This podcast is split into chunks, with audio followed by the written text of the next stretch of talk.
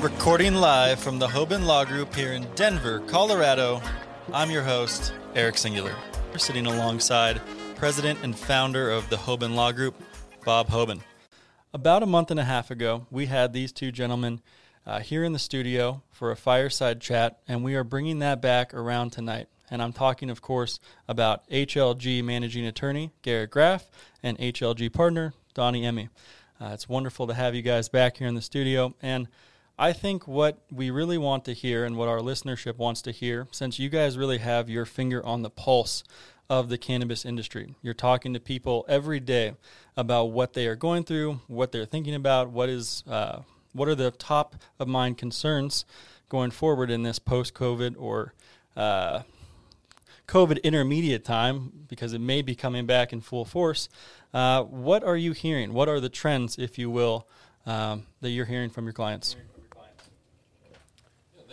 Yeah, thanks, Eric. Thanks for having us back. Uh, always good to be here. And yeah, I mean, we're seeing a number of trends happening across the board. You know, some of those are directly stemming from COVID uh, in terms of you know landlord-tenant disputes and uh, you know, drying up of capital in, in some respects.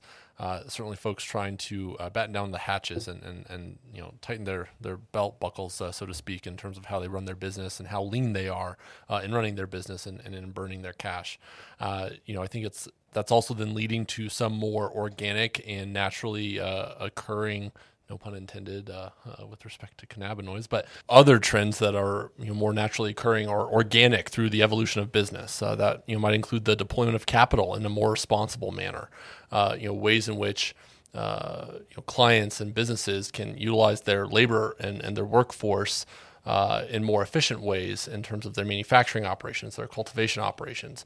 Uh, you know, identifying opportunities uh, with r- which to raise capital and what capital is actually necessary. And then at times, and, and we often see this, and you know, certainly Donnie, I'm sure you can comment on this more. We see an uptick in, in litigation. You you see a lot of issues, as I you know mentioned before, landlord-tenant disputes. You see uh, supply arrangements uh, gone awry, uh, unable to be performed fully, and then you you know see lots of partnership and other types of disputes that ultimately come to fruition. So I think we'll continue to see those, some of those trends uh, uh, over the course of time.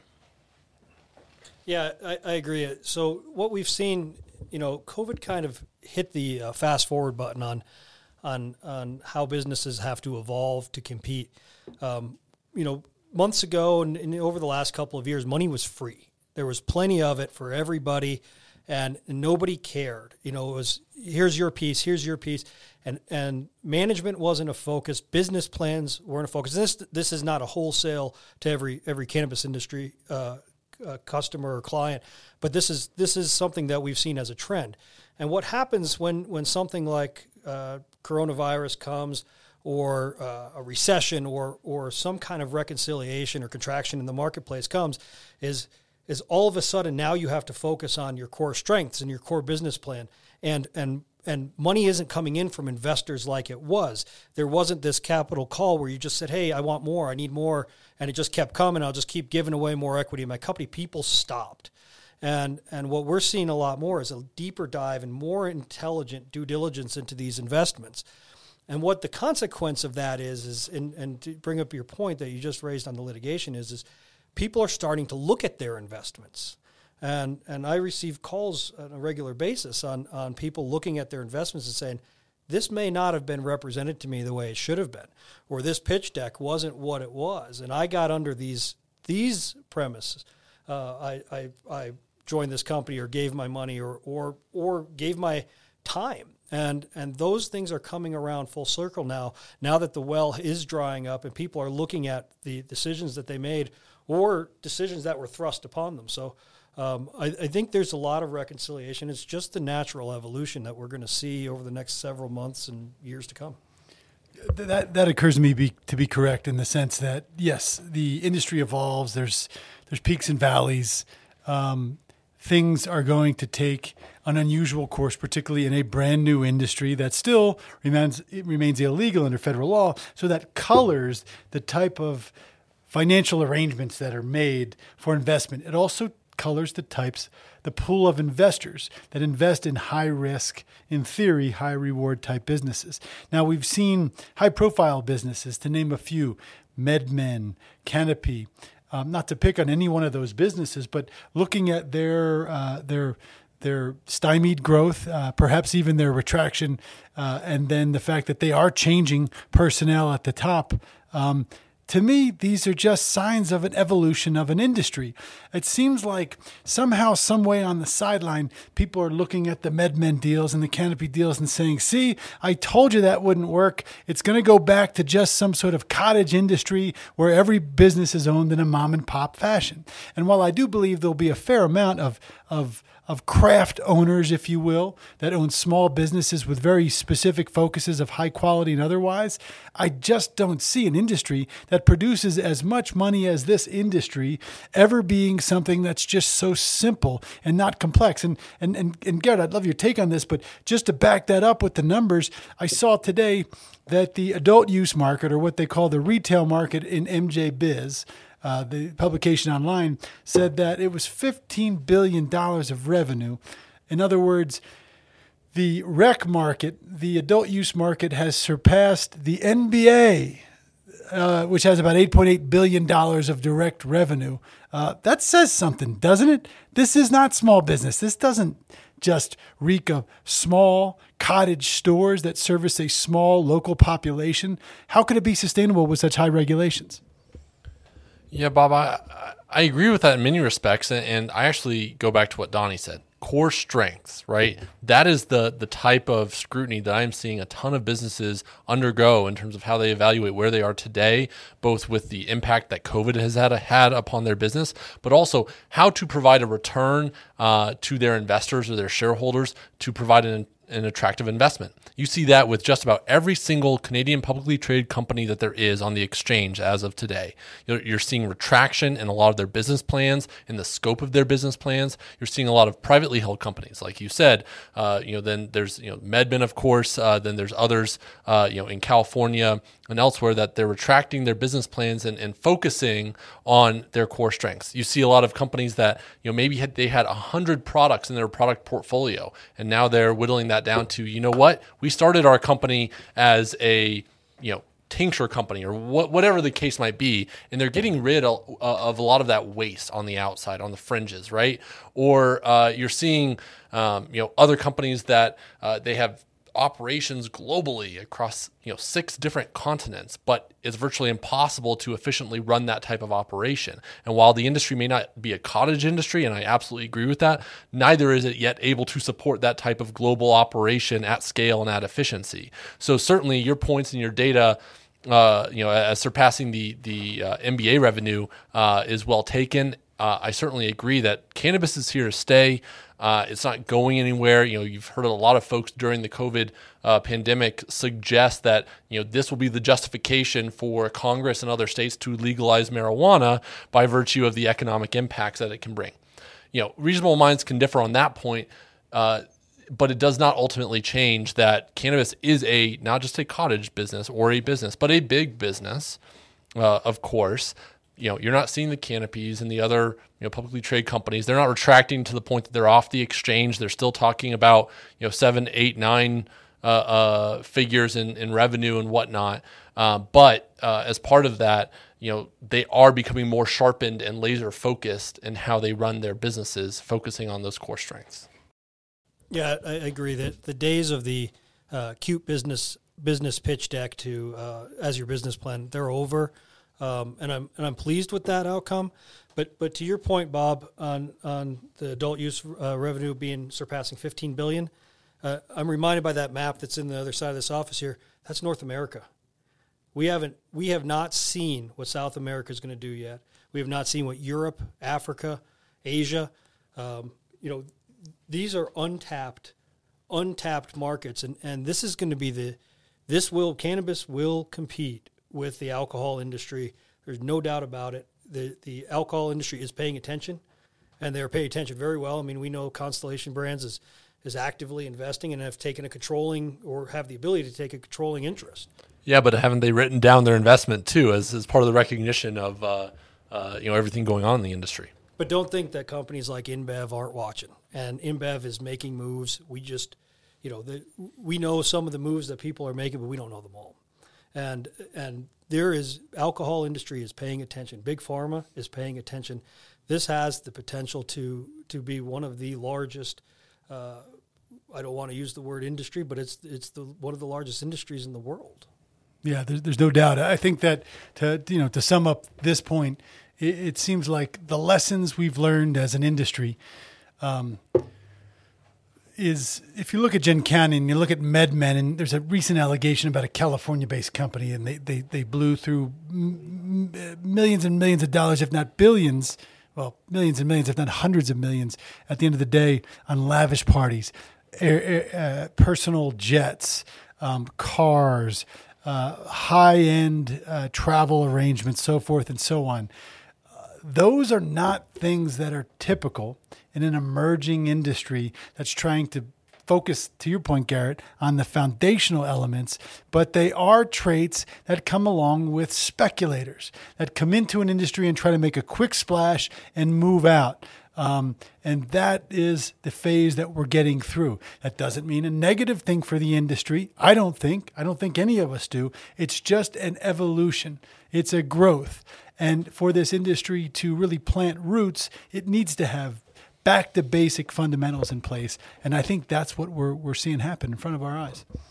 Well, this has been uh, it's been fun to just kind of sit back and watch you guys here talking about the different trends that you're all seeing, and I just want to highlight a couple of things that came up in all of that. Uh, saw the other day that Anheuser Busch is investing in a CBD beverage of some sort. So, to your point, you know they're already moving in and obviously very very closely watching. Uh, and then i'm not sure if this is the same statistic as the nba but uh, colorado marijuana sales in may were the highest they've ever been. And i think when you pair that uh, those those sales numbers with the fact that this was a time you know, we we know right now that a lot of companies are reporting what their Q2 Q2 earnings were, and it's going to be abysmal. Uh, that this has been something that's been kind of rocking the uh, the financial world for a little bit. Here is an industry, if we're going to use that word, uh, that is just thriving. That clearly, not only was it essentially designated, but it is uh, it's thriving in a time when other businesses are failing left and right. And we can speculate on whether or not that will uh, cause other states or the federal government to take notice and really consider the economic uh, stimulus uh, or economic stimulation benefits of a commercial regulated uh, cannabis marketplace or not. Uh, but I want to shift gears a little bit and just pose this to you because this has been a topic we've talked about a lot on the on the Hoban Minute and especially recently. But social equity, and we see states try to tackle this issue in different ways. We just saw Polis uh, come out and uh, work on an expungement effort. This is years after legalization occurred here in Colorado. We talked last week uh, with a gentleman, Alex Halperin, who was talking about Massachusetts and how they are using their licensing structure and different elements at the state level to try to encourage uh, businesses that are owned by minorities, people of color, etc. So I'm, I'm interested in your guys' take on this for a moment. If what do you see as ways that the state or the industry or whatever it is uh, can try to foster some social equity as the cannabis topic in general becomes larger, which I think is going to happen both because the, the big guys like Anheuser-Busch and InBev are paying attention and political policymakers and, and polit- politicians, everybody is starting to take this industry perhaps a little more seriously. Well, on the on the social equity piece, it, it certainly is something that uh, that the cannabis industry is uniquely designed for because of the criminal justice impact attached to the cannabis plant for so long. Uh, in Colorado's case, w- with our governor, it's a laudable effort. Uh, it feels like it's something that maybe should have been discussed or addressed uh, quite some time ago, considering we've had a, a legal market for, for so long. But at the end of the day, I think social equity programs are good if they're well designed. And perhaps the most well designed thus far would be the Illinois program. Uh, and that's, of course, a diverse marketplace as well. What I worry about as a lawyer, because I've seen things like this go on in licensing scenarios early on, when, for example, in Colorado, early on, growers had to effectively merge with retailers There had to be vertical integration. So what happened was one party was more sophisticated than the other party. And they said, I'm going to partner up with grower X or retailer X, effectively, quote unquote, use them to get through the licensing process with very little papering of the deal, or the papering was rudimentary at best. And then once that license has been awarded, the stronger folks, the folks with more resources, took the business over and pushed the other uh, quote unquote weaker person out. Um, that unfortunately is an uh, is a result that also could be seen in the social equity context.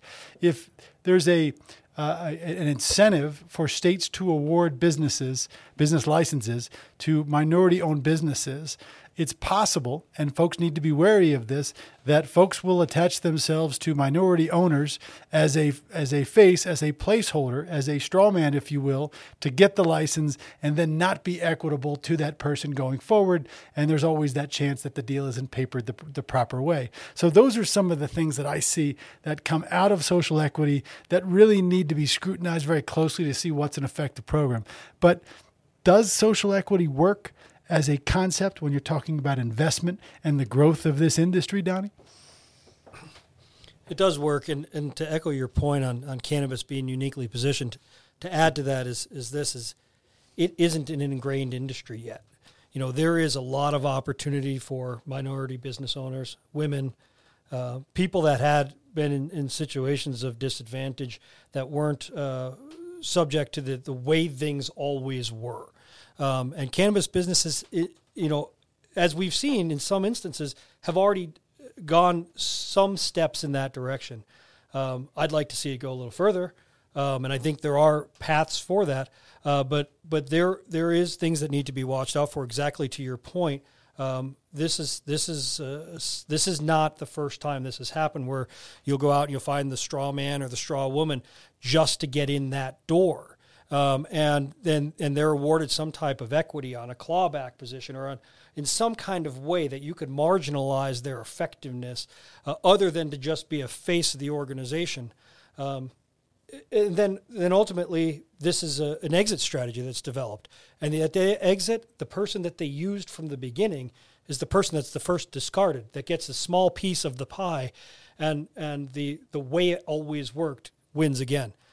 So there has to be a lot of uh, extra steps. I do I do applaud Governor Polis for his efforts, uh, and and it, I always say this: uh, it's better late than never. And I'm going to misquote Von Miller on this, I think, but he said it, it's it's always the right time to do something right or something to that effect.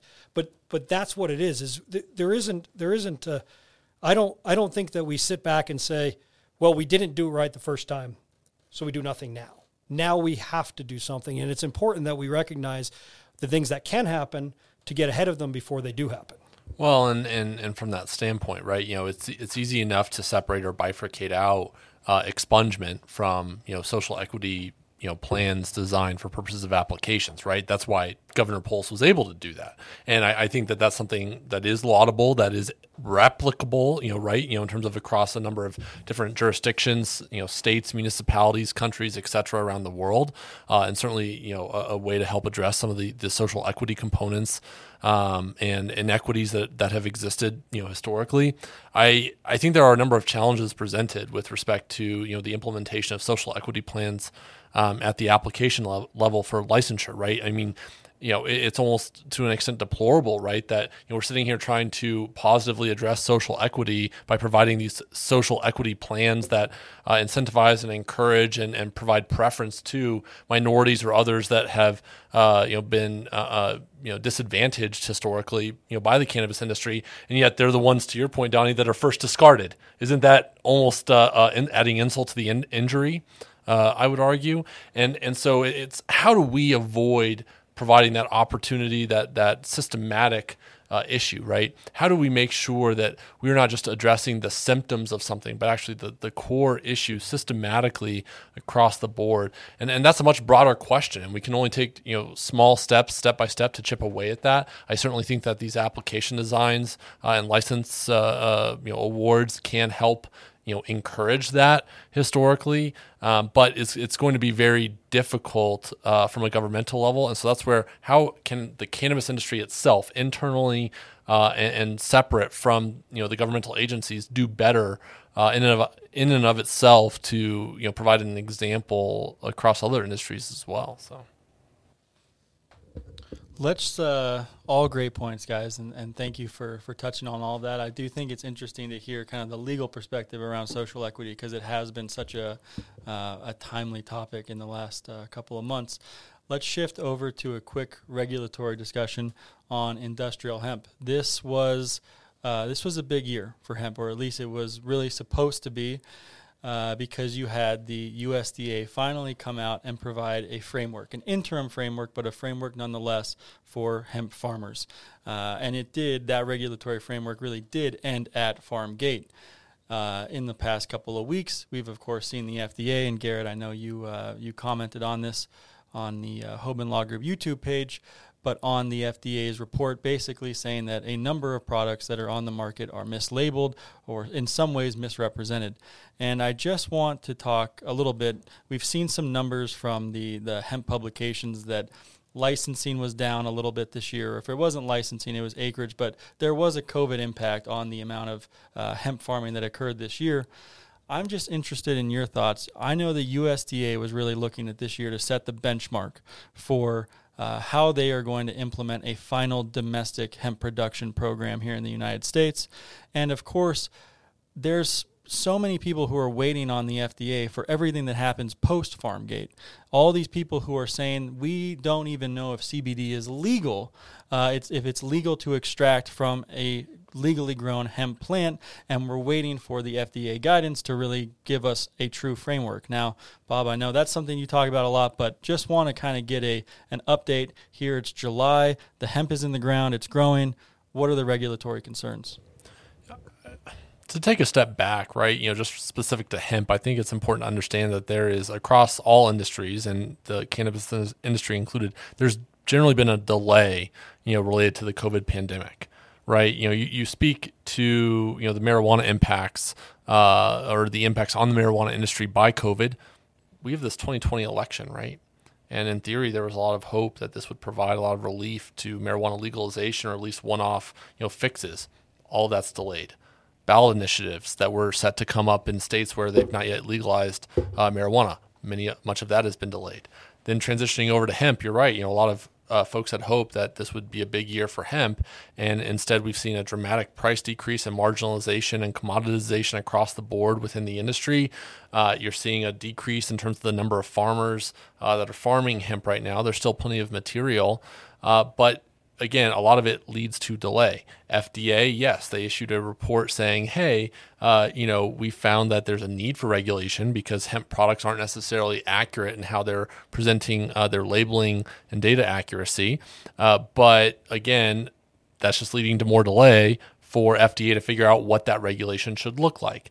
With respect to the USDA, yeah, they had high hopes that, you know, within uh, you know, a year and a half from when they passed the Farm Bill in late 2018, that they'd have uh, the regulations fully implemented uh, ahead of the 2020 planting season. But here we are mid planting season, and you've had about a 50 50 split amongst the states, some of which have uh, gone through uh, the 2018 uh, Farm Bill state plan approval process with the USDA, Texas, Florida, Louisiana, New Jersey, Ohio, to name a few. But then a number of uh, stalwarts in the hemp industry, Colorado, Oregon, and Kentucky, for example, that have said, hey, you know what? We're not in love with all these USDA regulations. The USDA itself is slow moving in terms of how they're implementing this. Uh, we're going to hold off and wait another year. And that's been reflected in, in uh, you know regulation that basically that it's bought another planting season, so to speak, under the old farm bill. And so, again, it's just another reflection of the delay and uh, other impacts brought upon by the, the COVID pandemic. I think some of the other challenges, too, depend on what the farmers are planting, Eric. To Garrett's point, the pricing of cannabinoids has just gone down. It's unstable in its best case scenario. And then you've got the FDA not coming out and giving very concrete specifications uh, yet. And those things don't bode well for a marketplace that is reliant on consumer behavior, not you know, wholesale behavior or manufacturing or industrial related purchasers and behavior, but consumer behavior. And unless there's a clear pathway to the consumer um, by regulations that are ingrained by the federal government, by the FDA, it's going to continue to interrupt that side of the industry. Now, I don't think that's a terrible thing because I think that that helps us focus on things beyond CBD. That helps farmers that want to understand that I have to produce a crop that services multiple verticals, will plant industrial hemp and or um, begin the demand for the infrastructure. And I'm not talking about extraction. Extraction and labs have been the so-called infrastructure in this industry, in this this sector for so long, but the infrastructure really needs to be farm basics. And when you're talking about hemp, you're talking about decortication, seed conditioning, seed cleaning, seed presses, basic stuff. Until that infrastructure is in place closest to the farmers, we're not going to be, be able to move where the plant is fully utilized, implemented, and stabilized as a commodity.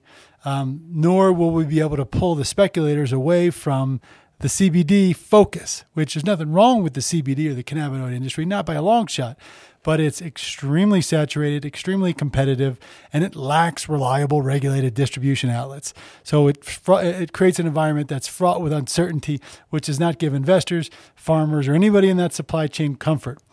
Infrastructure beyond CBD will. Donnie, uh, any hemp specific significant litigation that may arise in the time to come, or just specifically right now, anything you've uh, caught wind of, uh, whether it be we know we've seen some lawsuits with respect to genetics. Hey, you sold us this. You said this was the germination rate. We planted it. and nothing actually produced from it. Uh, or anywhere else along the supply chain, any litigation you see on the horizon? Well, I think the horizon's here um, because what happened is uh, the hemp the hemp uh, movement came and everybody wanted a piece of it and everybody wanted to throw every dollar at every person that said they can grow the greatest quality hemp. I have the greatest genetics. I have the greatest seed. And the problem was it didn't work. There were people that wore uh, suits and ties to work every day that became farmers and that failed. There were there were uh, people that just had money and threw it at somebody and it failed and there's a lot of misrepresentations. There's a lot of bad planting. There's a lot of bad farming, and and and this will. I mean, the hemp industry as it evolves will transition to traditional farmers, to real farmers that understand the soil and the product and how things are grown. Um, but we are seeing an uptick in litigation. We are seeing um, we are seeing uh, one interesting piece of litigation we're seeing is the conflict between marijuana farmers and hemp farmers because those two products don't match very well within a five mile radius of each other or even, longer as we're seeing. But but we're going to see and we have been seeing litigation along those lines. We're going to see a lot more um, as as as the promises don't get kept aren't kept um, and as as uh, um, as there's more consolidation amongst the businesses and people want their investments or their return on investments that they're promised well, so Donnie, I'd like to drill into that just for a brief moment, and that is because it's really interesting, and I think our listeners will find it interesting. When you grow a marijuana crop, um, it's typically grown indoors, if not exclusively, but uh, in the Colorado, there's certain exceptions to the rule. Um, feminized varieties, meaning if a feminized genetic is pollinated with males uh, by a male, uh, then that genetic won't produce the yield of cannabinoids, THC, in the marijuana context. It'll uh, basically cause the plant to produce seeds and direct its energy to other than producing THC or cannabinoids. In other words, it results in a very poor crop, something you certainly can't sell flowers in. That's seed, not in a commercial regulated market. So then, hemp, when hemp's planted, a lot of times it's feminized seed or quote unquote feminized seed, uh, oftentimes more often than not planted outdoors. So in theory, feminized seed can't, can't germinate or can't pollinate another feminized genetic. But to your point, the genetics are not always what they're represented to be. And even in the best case scenario, there's probably still a small percentage that's reasonably and commercially acceptable of things that would deviate from the standard of, of feminized standard genetics. So there's always the risk of cross pollination. Governments have put buffer zones in place between marijuana and hemp businesses. Um, farmers haven't always been aware of what their neighbor's planting. Talk just for a moment about those kinds of disputes. Because what if I'm a hemp farmer? I go out, pardon me, I'm a marijuana farmer. I invest millions and millions and millions of dollars in my greenhouse, and somehow I realize there's a hemp farm being planted in May, and it's by the time I realize that those plants have popped out of the ground, they're a foot and a half tall, and you know, either I can visibly see a bunch of males or there's a good chance that there's males in there. And it ruins my marijuana crop, or at least the only plausible justification for why my marijuana crop indoors turned out to be seeded and otherwise pollinated was because of that hemp crop. Um, how does that shake out in a, in a court? How does that frame a dispute? So, um, just to use your example directly, um, there are a lot more and there are more and more marijuana farms that are growing outdoors now. It, uh, you know, as as the um, as the technology and and the ability to grow outdoors is, is, is the same or similar to that of growing hemp. Um, and there are some states that are even um, have have a, a, very robust outdoor marijuana growing market. Colorado being one of them, particularly down south. But but to your point, you if you're growing a 40 acre, 100 acre, or, or 1,000 acre hemp field, you do not have the resources to manpower that hemp field to pull out every single male as it pops up. You just don't. It, in, in the best efforts that you make, you're not going to do that. And particularly, as, as to your point, feminized seed, feminized means mostly female, not all the way female. And, then, and, and there are there's a lot of litigation around uh, surrounding that because there were promises made these are 100% female but that's just not true it's just not possible there isn't there isn't a, a, a, seed grower in the world that will tell you that every single seed will be female not a legitimate one. So so to that point you have one male in a 40 acre field that pops up that can pollinate not only that entire hemp field but it can pollinate every marijuana field. And and there are studies that go as, as far as 10 miles but but but reasonably believed within five miles of that male every single cannabis plant whether it's marijuana or hemp are subject to risk. And and the same could go both ways by the way because that marijuana plant that has the male that pops that can that can pollinate the, the hemp field and then now you have a problem because your thc content is enough that you are destroying that entire hemp field. So this we're seeing litigation go both ways, and there's there is there is an army of farmers on the hemp side and an army of farmers on the marijuana side that are at at odds, and and there is a lot of lobbying dollars going to local and, and state governments to try to to resolve that problem. Well, and, and, and Garrett, to sort of bring this point home, what's been the government response? How did local governments uh, either address this, whether it's ag, whether it's a marijuana licensing or a zoning uh, licensing bureau? What, what, what, have you seen, and is there any responsibility there? Politics. I mean, you, you start looking at you know municipality regulation, state regulation, you know the anticipated federal regulation, and, and a lot of it's dictated by what the constituency holds, right? Uh, you know, you have some uh, municipalities that have first legalized hemp, so then there's an inherent preference to that. On the flip side, there's other municipalities that first legalized marijuana, and then the hemp folks come in after the fact.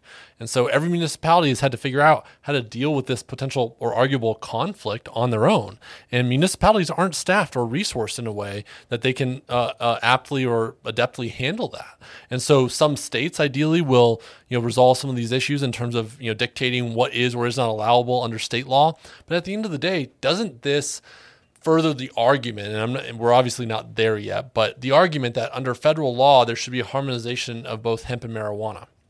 That at some point should be dictated by the uh, the intended end use of the material as to whether that's marijuana, hemp, industrial, or otherwise. Because otherwise, how do you resolve those conflicts, Donnie? Right? You start thinking about that. That we're going to have this conflict of agricultural pollination for decades unless there is some sort of you know uh, conflict resolution or other harmonization. Um, and, and, i think we'll continue to see that. At one point or another though it may also be dictated by the uh, invisible hand of the marketplace. Are more marijuana growers going to say you know what? This is a heavy you know hemp area I'm going to go into a greenhouse rather than outdoors to handle this myself because I can't trust government regulators to resolve this aptly uh, or adeptly for myself or for our company, right? Uh, so I think you're, you're going to see many market participants take you know matters into their own hands uh, in that respect. You're seeing the same thing on the hemp side as well, but with the commoditization of hemp, I think you're you're much more likely to see that on the uh, marijuana side than on the hemp side. So, well, what I what I think is just so interesting about this is it kind of shows where science and law and policy all intersect because we don't even know exactly what the uh, pollen barrier is for cannabis. And while we've been talking about just the uh, the seeding of someone else's crop, we haven't even touched on, and it well, we will do it another time. What happens with respect to genetics and intellectual property of plant variety protection uh, when you end up having uh, across genetics. And I'm thinking of a, which will, I'll keep it nameless, but I'm thinking of another international agriculture company where this subject has uh, really been at the forefront for the last couple of decades. But this is certainly not the first time that we will be joined uh, by you gentlemen. This is not the last time. And uh, we can't, it's, it is, it's a humdinger of a harbinger. You're going to be back again. We'll dig into all of it more. Thank you for listening to this episode of the Hoban Minute. Do you have any ideas for episode topics or guests? We would like to hear from you. Reach out to us at media at hoban.law and stay tuned for more on the Hoban Minute.